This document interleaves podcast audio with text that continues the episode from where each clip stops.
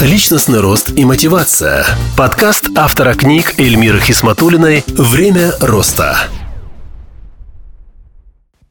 Приветствую всех моих слушателей. С вами Эльмира Хисматулина. Тему сегодняшнего выпуска я назвала «Переезд». Развитие стало стилем моей жизни, и это продвигает меня вперед к новым высотам – окружает интересными людьми и появляются новые возможности. Так уж сложилось, что я выросла в семье, приученной к труду, и времени лениться у меня никогда не было. У меня даже шансов лениться не было. Я всегда была занята, сколько себя помню. А в начале моих больших изменений был переезд. Недаром говорят – что если хочешь добиться чего-то нового, большего, нужно начать действовать иначе. Думаю, в жизни каждого человека случается переезд. У кого-то это переезд во взрослую жизнь, у кого-то на новую квартиру или новое место жительства. Вот и в моей жизни обстоятельства сложились таким образом, что я начала осознавать истинные ценности, разделять аспекты каждого дня – на важно и неважно, оценивать, куда уходит мое время и почему я все время откладываю самое интересное на потом. И настоящей отправной точкой всех интересных событий и трансформаций стал переезд по всем пунктам. Многие удивлялись тому, что однажды я решила ехать в Москву. У меня было все с точки зрения среднестатистического человека – карьерный рост, стабильная работа, жилье, автомобиль. Помню, однажды я услышала фразу, что для того, чтобы подняться вверх, нужно оттолкнуться от чего-то. И для кого-то это может быть дно, в прямом смысле слова. Дно. Для кого-то встреча с серьезной болезнью. У каждого свое дно и точка отсчета. В общем, собрала я чемоданы и отвезла многочисленные коробки на дачу к родителям. И поехала. Дело было под Новый год.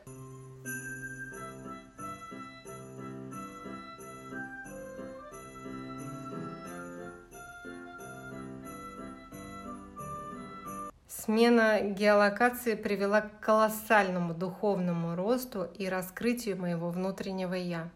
Пришлось учиться жить в новых условиях. Это касается в первую очередь быта, привычек, выхода из зоны комфорта. Я не жила в деревне до переезда, нет, но отличия были.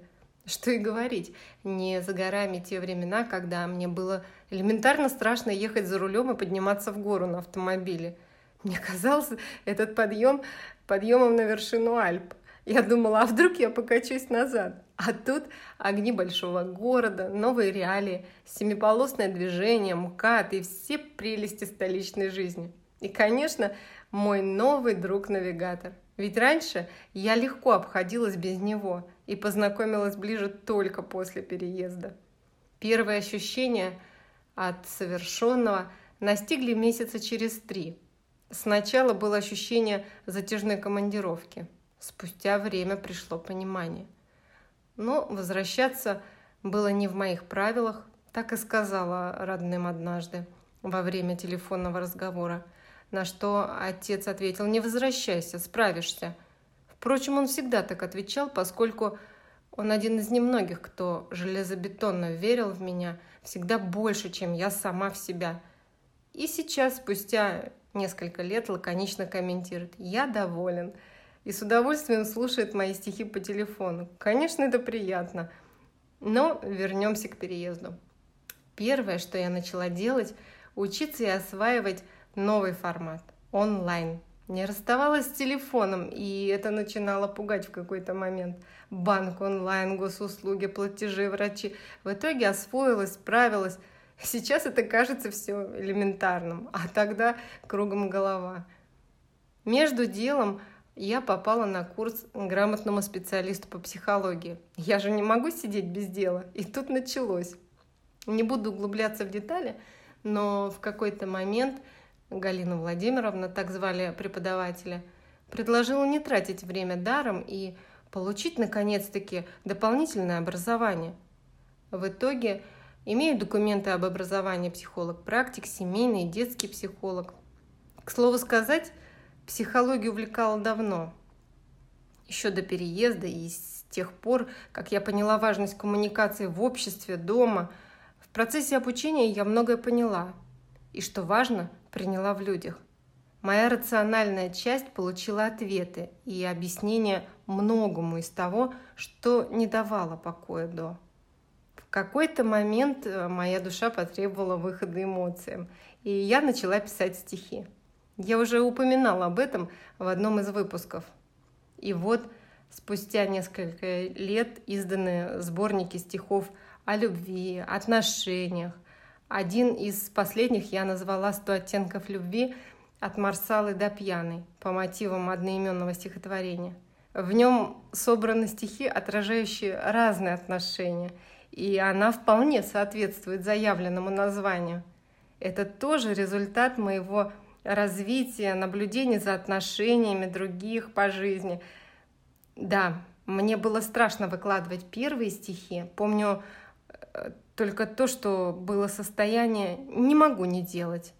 И так до сих пор. В страхе скрыта колоссальная энергия и ресурс. Шаг за шагом я и не заметила, как стала на виду. По-прежнему учусь на различных курсах – и что самое интересное, меня это увлекает. Я очень этому рада. А началось все с переезда. До новых встреч в следующих эфирах. Пишите, какие темы вы хотели бы, чтобы я затронула в своих следующих выпусках. А мои контакты и обратная связь а, в описании подкаста.